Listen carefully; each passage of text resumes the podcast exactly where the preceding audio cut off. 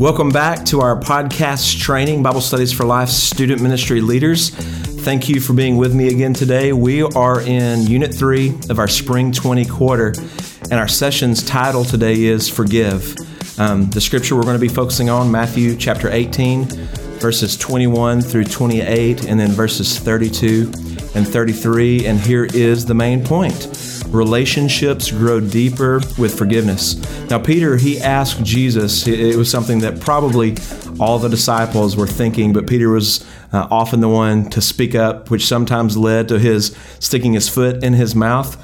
Uh, but oftentimes it helped to open up conversation about some lessons that the, that the disciples and frankly that we need to learn today. Peter came and he asked Jesus, Lord, how many times uh, shall I forgive my brother or sister who sins against me?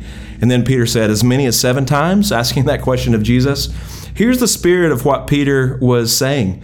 The rabbis of the day, they challenged people to overlook an offense up to three times, and they saw that as gracious. If somebody does something offensive uh, to forgive them once is probably gracious in their perspective. To forgive three times, I mean, it goes above and beyond maybe what necessarily should be expected, and that's what the, the rabbis taught. I mean, we've all heard the, the phrase, fool me once, shame on you, fool me twice, shame on me. So two times uh, is, is more grace according to the perspective of our day that people deserve so that, that they would teach people to forgive an offense three times. They saw that as being generous. Peter more than doubled that. Should we forgive people up to seven times? He took their three, double it, added one. Uh, that's more grace than people in that day could have imagined. So I'm sure Peter thought that um, Jesus would be like, Yeah, Peter, that's so gracious. But Jesus replied in a way that I'm sure stunned Peter and the other disciples. Jesus said, I take your seven and I raise it 70 fold. 70 times seven is the number of times you're expected to forgive people when they offend you. to drive home this perspective, Jesus told a parable. Jesus said that a man owed the king 10,000 talents.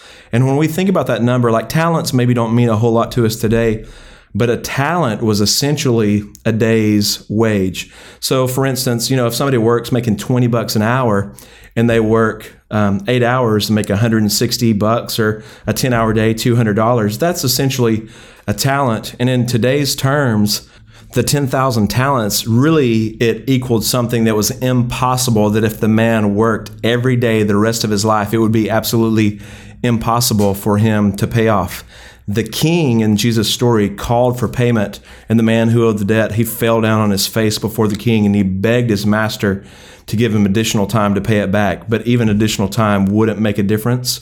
And what we see in the story is just in an act that comes out of nowhere that surprises everybody. This king shows grace and mercy and pardoned the debt, every penny. And the man, I'm sure he left just so grateful. Now, this man who owed the debt to the king, someone else owed, him a debt. And when the, the second debtor comes to the man that had just been forgiven his debt, um, the man that had previously been forgiven, he calls for his debt and the man doesn't have it. And he says, he demands, pay back what you owe. And this debt was really insignificant to the forgiveness that this man had just um, received himself, but he's unwilling to forgive it. And the king finds out about it and then treats the original man who had been forgiven harshly. Now, listen to me. Forgiveness is not always easy, but it's always right. We, we look at the man who was originally forgiven in this story and we think, my goodness, how ungrateful that he was forgiven. And then he turns around and refuses to show the same forgiveness to someone else, and, and it's appropriate to see it that way. Only a heartless, cruel person would make a friend pay a small debt after receiving an extravagant pardon. But here's how it applies to us when we consider the debt that God has forgiven us, any offense others would commit against us, it pales in comparison. So for us, to refuse forgiveness to someone who asks of it when God has forgiven us of infinitely more is even worse than the man in the story. That was Jesus' whole point. Here's the practical question How does forgiving bring glory to God? Our purpose, the reason that Jesus created people, the reason that he called out Israel, and the reason that he saved us in the church today is so that we would reflect his glory to others in the world. We serve a God who's happy to offer forgiveness to those who ask of it, who believe, who confess our sin, who repent. And when we forgive others, we reflect that part of God's nature and character.